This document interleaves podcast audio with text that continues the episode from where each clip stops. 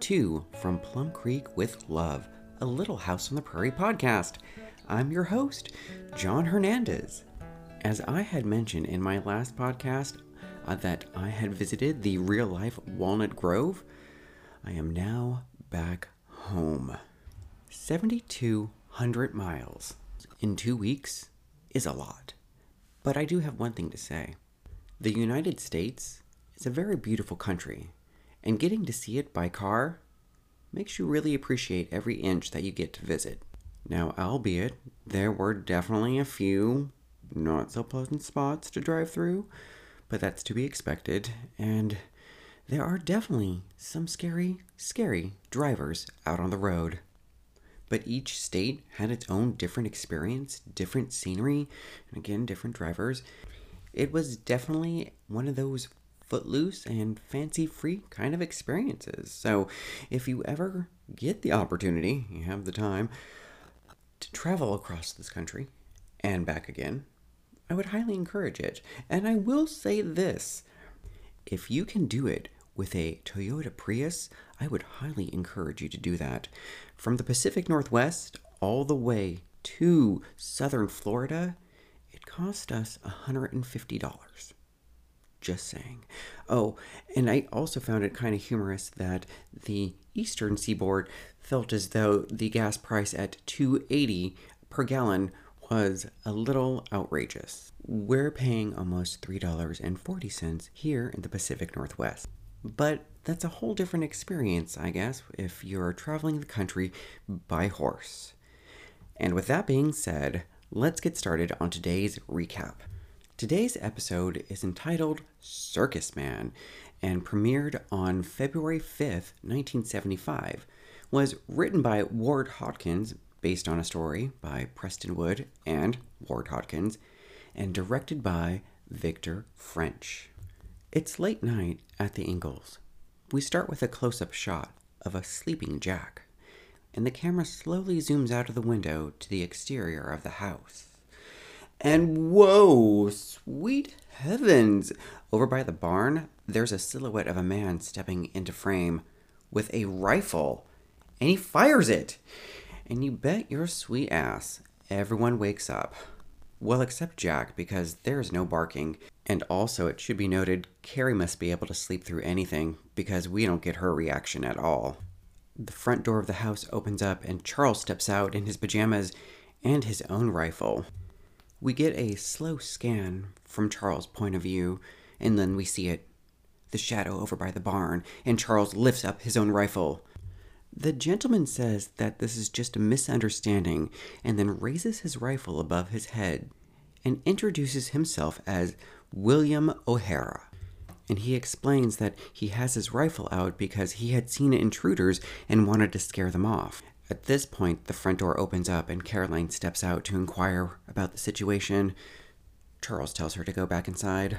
At the moment, he doesn't even know what's going on. It's at this point William O'Hara finally steps into the light. Wide eyed and with a toothy smile, and dressed in a brown checkered colored suit plus a lovely derby. However, this image is slightly reminiscent of an illustration from the book Scary Stories to Tell in the Dark. And the story I'm thinking about is called The Thing. Feel free to Google that image.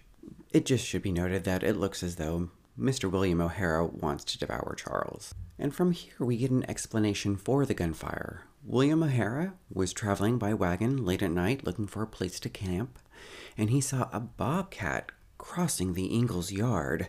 My aim is not as good as my intention, he explains.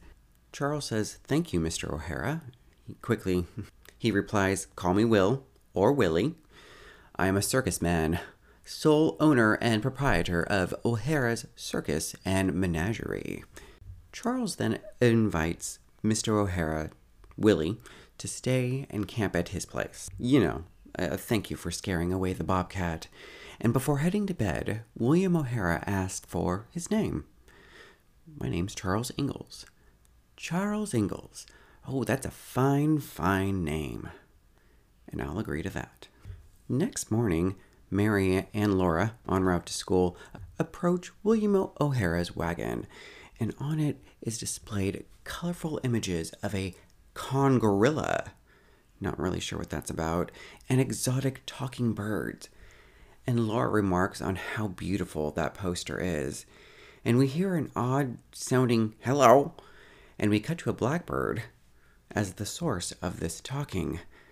And Laura is simply astounded. Did you hear that? That bird is talking! William O'Hara steps out and refers to the girls as pixies.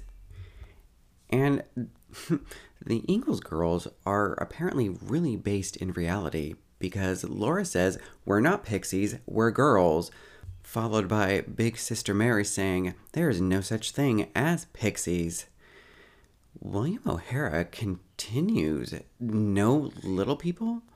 Leprechauns? Trolls? Or unicorns? The girls giggle and reply, No. You know, these girls are not even teenagers, and already their imagination is gone.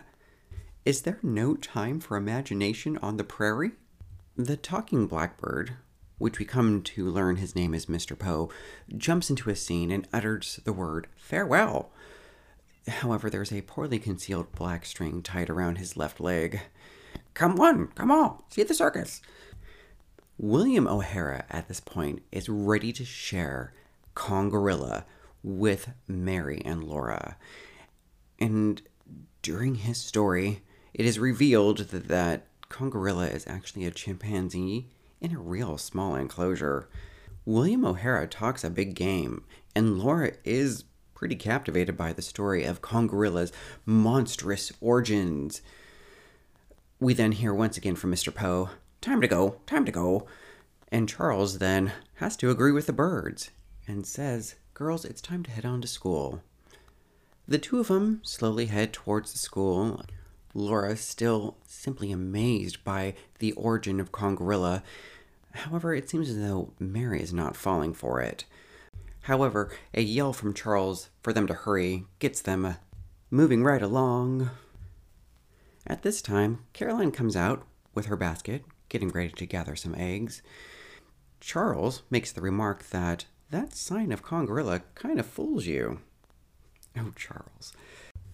Caroline, sifting through the henhouse, only manages to find a single egg. That's rather odd. William O'Hara steps forward and asks if he may go ahead and check. And poof, he manages to find three or four, plus another one in Charles's hat and another one hiding in Caroline's apron pocket. However, it does seem a little strange. On this particular morning, Caroline was only able to find one egg, and William O'Hara manages to materialize all these other eggs. It doesn't seem that suspicious at all, does it? But completely amazed, Caroline has to know how does he do it? And Caroline, try, try, try to understand he's a magic man. We cut to the mill. There is sawdust flying onto a glistening Charles, and it's hot and sunny because when Mr. Hanson comes out to inquire about an additional wood order, he kind of winces in the sunlight. And from there, Doc Baker seems to come out of nowhere, holding on to a bottle full of something that I don't know what it is. What's this I hear about a circus out at your place? Charles proclaims, You've got to see it to believe it. I have to say, Doc Baker was correct. Word does spread quicker than scat in Walnut Grove. Mr. Hanson, however, seems to be suffering from a migraine and refuses to revisit Doc Baker because the pills that he was given already didn't work. Doc Baker, doing some doc explaining, to Charles that the pain in Mr. Hanson's head is a symptom for something. And I want to find out what it is. Your body is telling you something is up. Mr. Hanson flat out says a headache is a headache and heads back to the office. Doc Baker gives up whatever he was drinking inside of the bottle he's been holding onto over to Charles and claims that is a stubborn man. Cut to late night at the Ingalls, and for a second time, William O'Hara is the cause of everyone being awoken in the middle of the night. Caroline simply proclaims, Now what? The wagon is a rockin', the animals are squawking. Charles, with pants on and a shirt, finds William O'Hara laying against the wagon wheel, crying out, Thief! Thief! He's also complaining that he might have a few cracked ribs. Now, Charles, he knows a thing or two about broken ribs, you know, after falling out of a tree fetching a kite in Harvest of Friends. And he's there bandaging up William O'Hara's torso, you know, to keep things in place. Mary returns from outside with a green box, one that William O'Hara had requested from his wagon. Sitting down with a little wince, William O'Hara admits that this is not the first time that this treasure has had an attempt to be stolen from him. He refers to the box as the secret of shaman. According to William O'Hara, it is the magic ability to heal illness to any man or beast. Charles and Caroline are covering their slight smiles. I feel as though these two never learned how to roll their eyes. However, William O'Hara is hypnotizing the girls and myself with his sleight of hand abilities moving around a small golden envelope. William O'Hara inquires, How long do ribs take to heal? Charles responds with a number of weeks, a month possibly. And from there, we get a demonstration of the secrets of shaman powder. The powder bubbles when it comes in contact with water, and he tells the girls not to share this secret. Laura responds that she would never tell another soul. Funny, however, he doesn't ask the same thing of the adults in the room. We cut to Harriet Olson reading the label on a bottle dizziness, colored tongue, fatigue, spots before the eyes, obesity, thin blood. It's good for so many things, but nothing about money back guarantee. Mr. Hanson is still suffering from that headache, and from the sound of it, the product from the mercantile didn't help either. Mr. Hanson points out on the bottle where it says money back guarantee, and Harriet Olson. oh, well, maybe it doesn't mean what it says, but. Hmm. Mr. Hanson further complains that the pain is like a sledgehammer or at least 10,000 Norwegians with sledgehammers. Then off screen, Laura breaks her promise and tells Mr. Hanson about William O'Hara's secret of shaman powder. As Laura continues to spew forth the words she last night claimed would never tell a soul, Mary is doing a lousy job of trying to get her sister to remain quiet.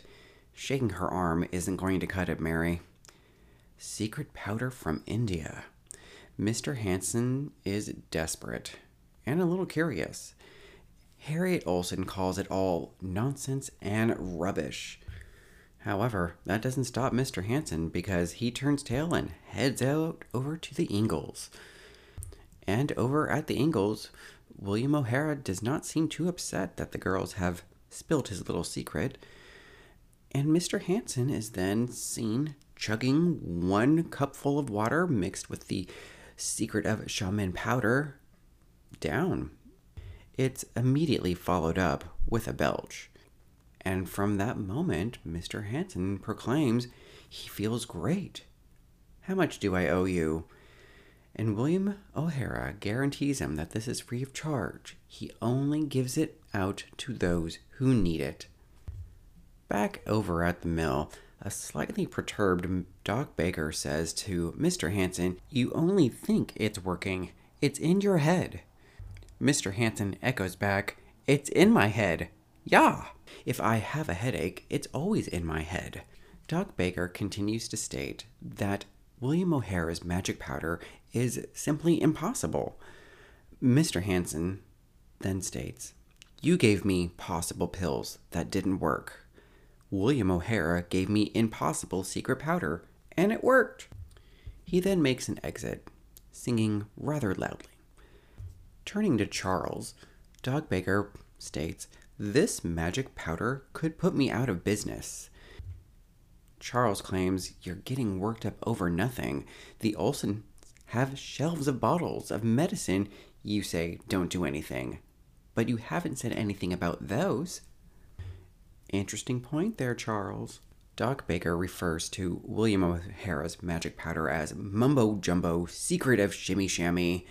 There's a slight chuckle from Charles and myself. And Charles states that he doesn't sell it, he gives it away. Doc Baker, on top of this, says only at first, Ingalls, only at first. He's creating a demand and then watch as the prices go up. We cut back over to the mercantile, and Harriet Olson is moving some lanterns. And as she's placing them down in the window display, she puts her hand up on her hip, and then she gives a little wince. It's actually kind of a grimace at this point. But Mr. William O'Hara makes an entrance and requests six peppermint sticks. Throwing some shade, Harriet Olson says, Oh, is this some flavoring for your magic powder? Aha, the word is out, William O'Hara states. At this point, he also asks for three yards of some rather lovely ribbon. Continuing on with her shade, Harriet Olson states, Hmm, taking customers from honest business people? She refers to him as a scallywag and says that we chase those kind of people out of town. Nodding his head in agreement, William O'Hara says that is the best thing to do. He then stoops down and picks up an anvil. It seems slightly out of place and almost comical, but again, this is the mercantile. That sort of item would be available. Harriet Olson behind the counter is blotting herself down as if she's having some sort of hot flashes. I thought you had broken ribs. William O'Hara then upsells his magical powders. I did, but my powder helped cure me of it. He then looks over at Harriet. Do you have pain?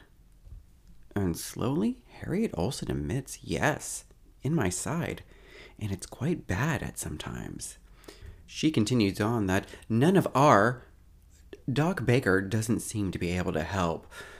Maybe your magic powder could. And there's a facepalm from me because we all know that Harry Olson has not gone to see Doc Baker at this time. But William O'Hara, using that sleight of hand maneuvers, pulls out a golden envelope and gives Harriet Olson some of that powder. We cut to Charles and Caroline mending a fence post, and a Doc Baker showing up and coming in pretty fast. It's started, he begins. A useless remedy is as dangerous as a loaded gun. Doc Baker breaks the news that Harriet Olson has appendicitis and doesn't want the operation. Again, it should be noted Doc Baker is aware of the Hippocratic Oath, but is not always following it. She only wants to use William O'Hara's magical nostrum. Upon hearing his name, William O'Hara steps out and says, Did I hear my name? At this point, Doc Baker looks reserved, but you can tell he wants to go all Congorilla on William O'Hara. Your lie about magical powder could lead to Harriet Olson's death. She needs this operation, and she'll only believe your recant. There is little resistance from William O'Hara at this point, and he agrees, but first he has to put away the animals. It's good to see that Congorilla does get out of that cage. Side by side, science and fiction arrive at Harriet Olson's bedside, and ooh, she does look to be in a heap load of pain. William O'Hara gives her another swig of the magic powder, and when Harriet Olson asks if this will help, his reply is, The Lord willing, and you'll feel better after the operation. Harriet Olson then loses it as best as she can in her state. And wow, you have to applaud William O'Hara's charisma and ability to really flip a story. He continues on, ah, the chance to join the circle of royalty?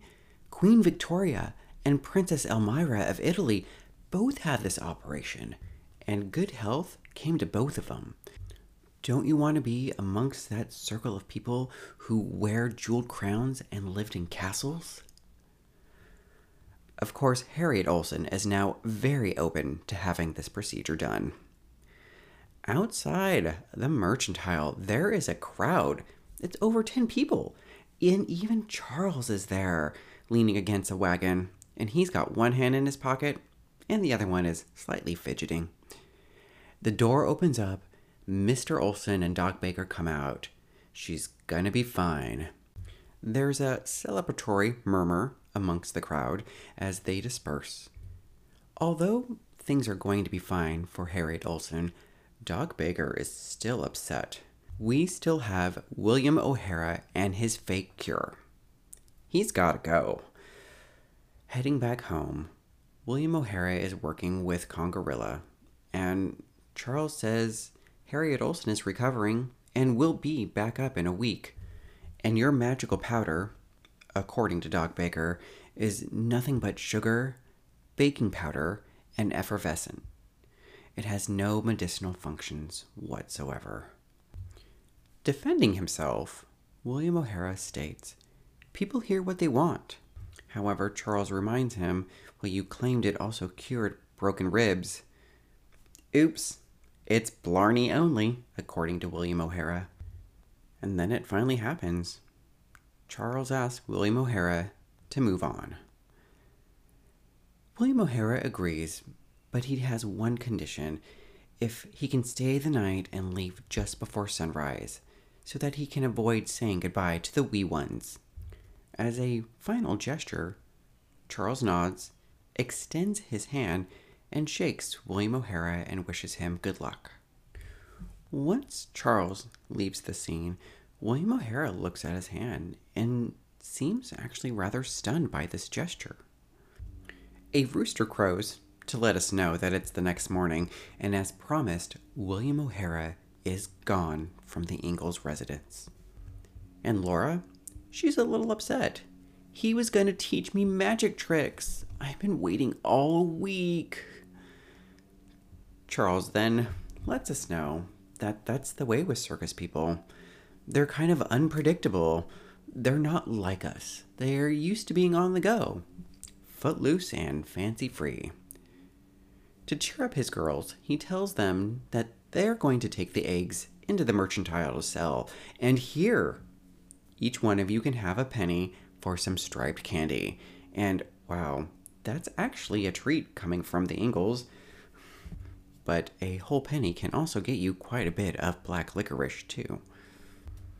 With Jack by their side, the girls arrive at the mercantile where Jack is then instructed to stay out on the deck as the two girls go inside for some striped candy.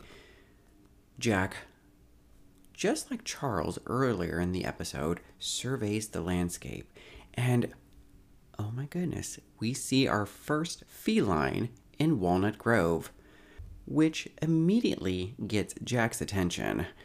Leaving his spot on the porch, he heads across the street unfortunately right in the way of a wagon that rolls over him.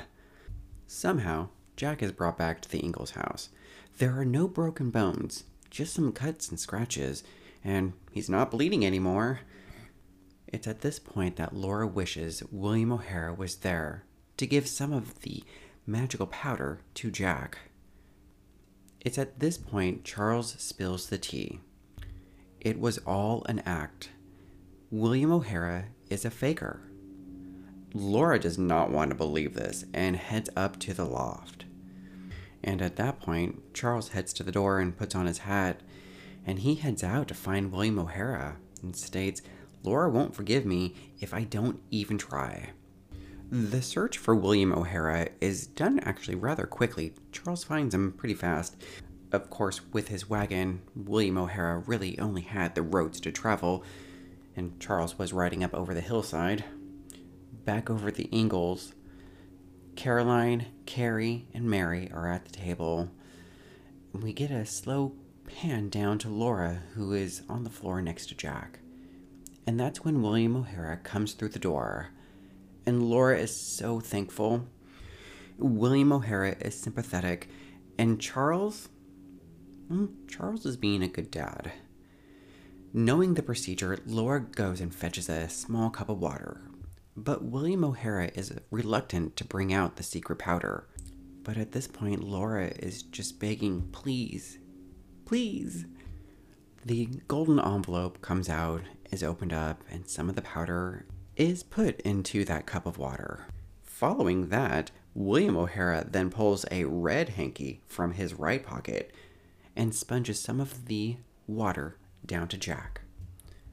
Happy to see this process completed, Laura then inquires, He'll get better now.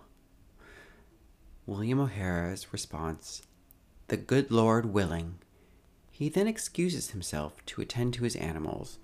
Charles follows behind and says that he'll give him a hand. William O'Hara is, once again, like I said, very good at his double talk. Charles flat out says, You have to tell her the powder is useless. But William O'Hara calls him out. You didn't speak up, but you also didn't say anything when she expressed her gratitude for bringing me back. Why not? He then continues, She has hope to cling to. Would you steal that bit of hope from her? Right now, we wait.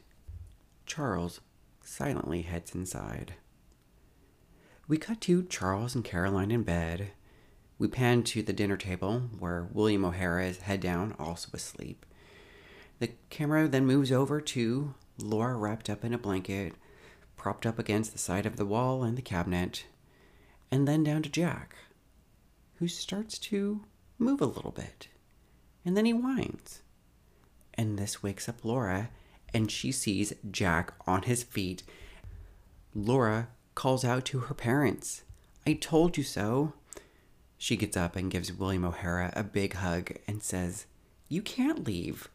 With you, we don't need a doctor in Walnut Grove.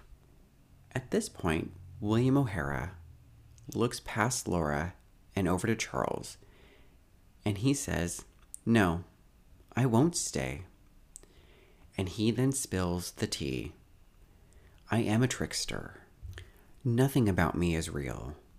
The way I talk, even my name. Laura is confused. Why do you fool people? William O'Hara then states, The road is lonely, and I just want to be liked. Laura is speechless. In fact, the whole room is actually speechless. And that's when William O'Hara gets up, wipes a tear off of Laura's face, turning it into an egg in the process. Charles gives a nod to William O'Hara, signaling, You did good. And William O'Hara turns and leaves. No words, no looking back. Charles comes out to thank him and William O'Hara, or really the man with no name, says he can't tell who is hurting more her or me. But she'll get over it.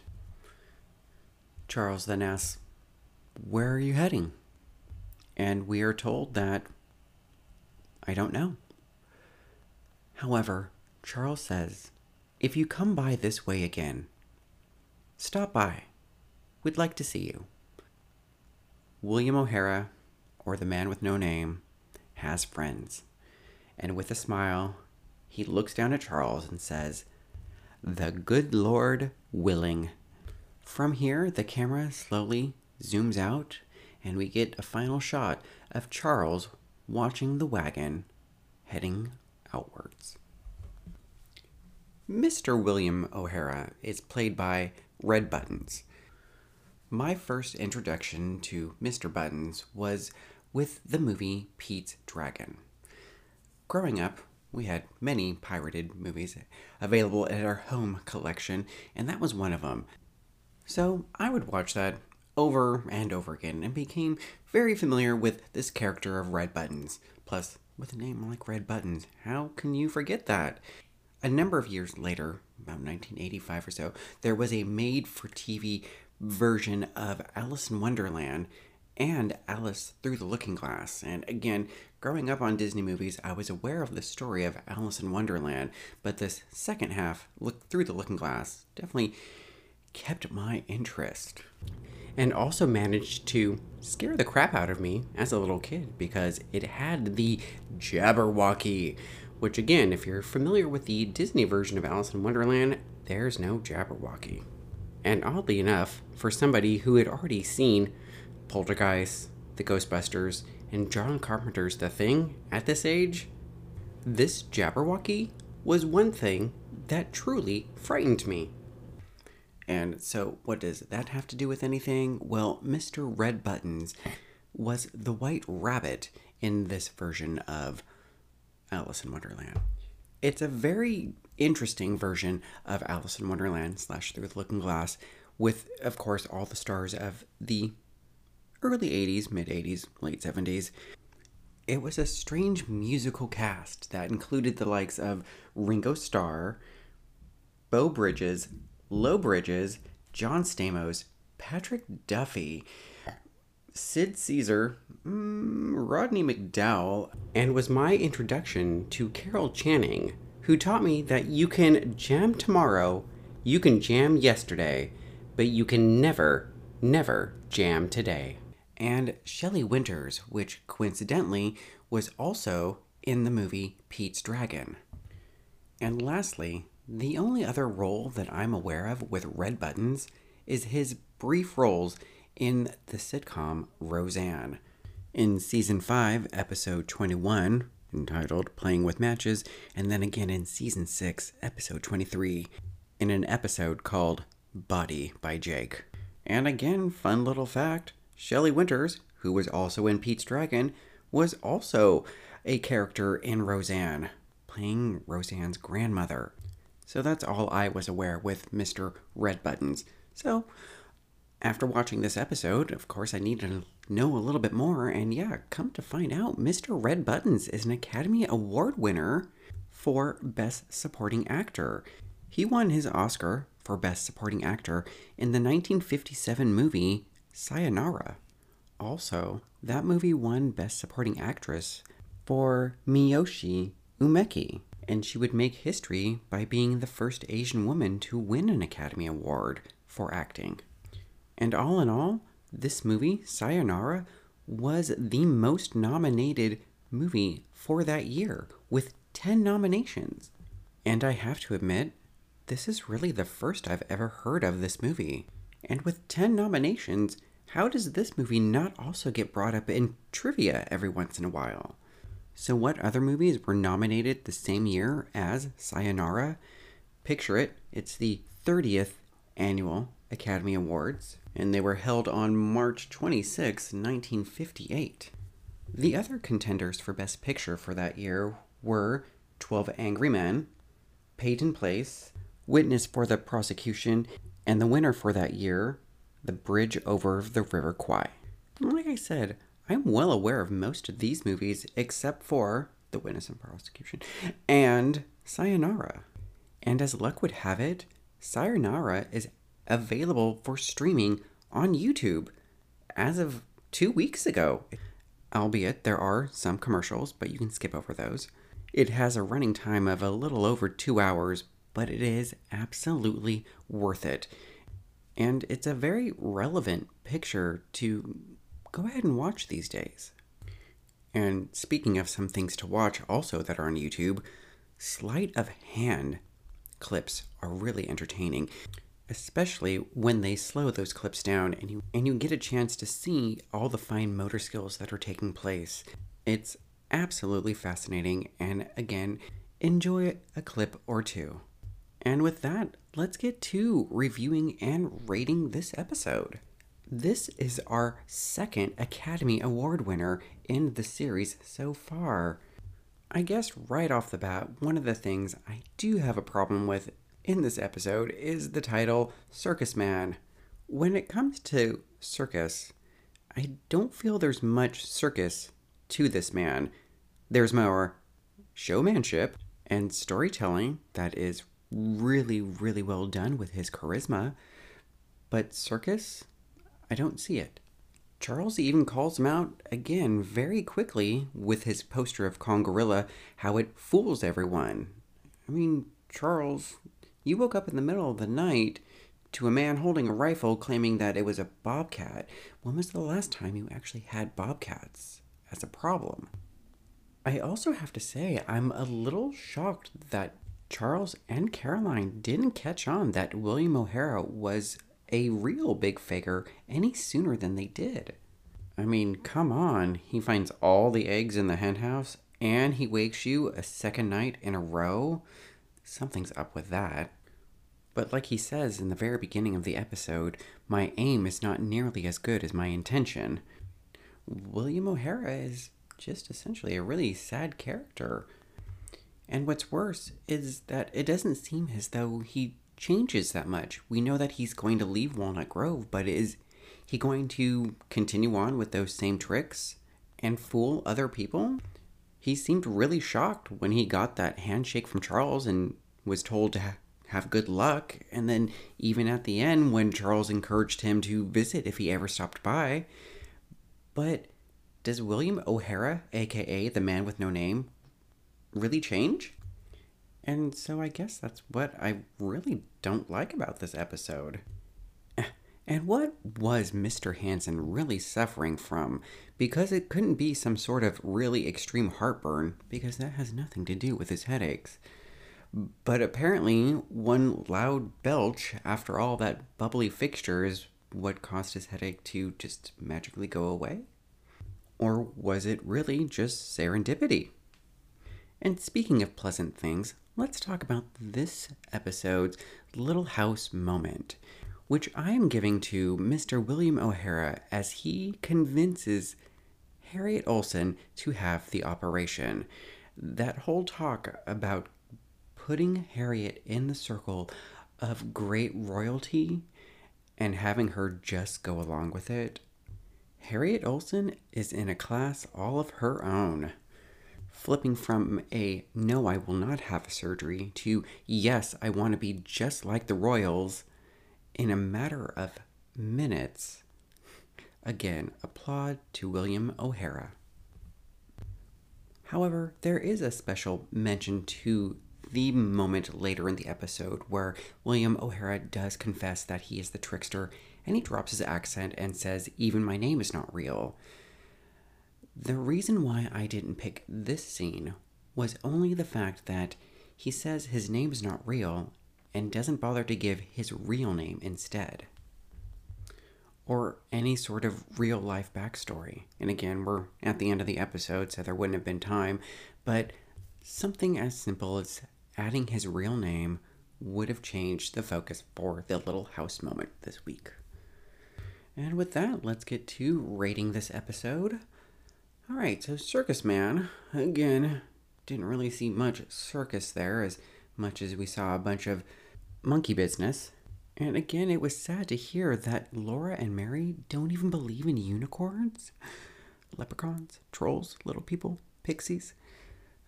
It's a little sad, but again, that shouldn't affect the rating. But even for Charles and Caroline to continue on with the charade even after their expressions of seeing the secret of shaman powder, questionable. And again, lastly, not knowing whether Mr. William O'Hara has changed at all as he leaves, just kind of leaves it very open ending. So, um, I mean, some of these episodes can be standalone episodes. So, in this particular case, I don't know if we'll ever see William O'Hara again. So I would like to just know that his story is complete. Did he change to be a better man? Or at least a different man? So with that, I am giving Circus Man four and a quarter bonnets. And so those are some of my thoughts and feelings about this episode, and I wouldn't mind hearing any thoughts or feelings you have about this episode or previous episodes. You can reach me at from Plum Creek with love at gmail.com. And make sure to, um, if you're not already doing that, hitting the following or subscribe button on whatever platform it is that you're listening to. And with that, we come to the end of another episode of From Plum Creek with Love, a Little House on the Prairie podcast. I'm your host, John Hernandez, And until next time, take care.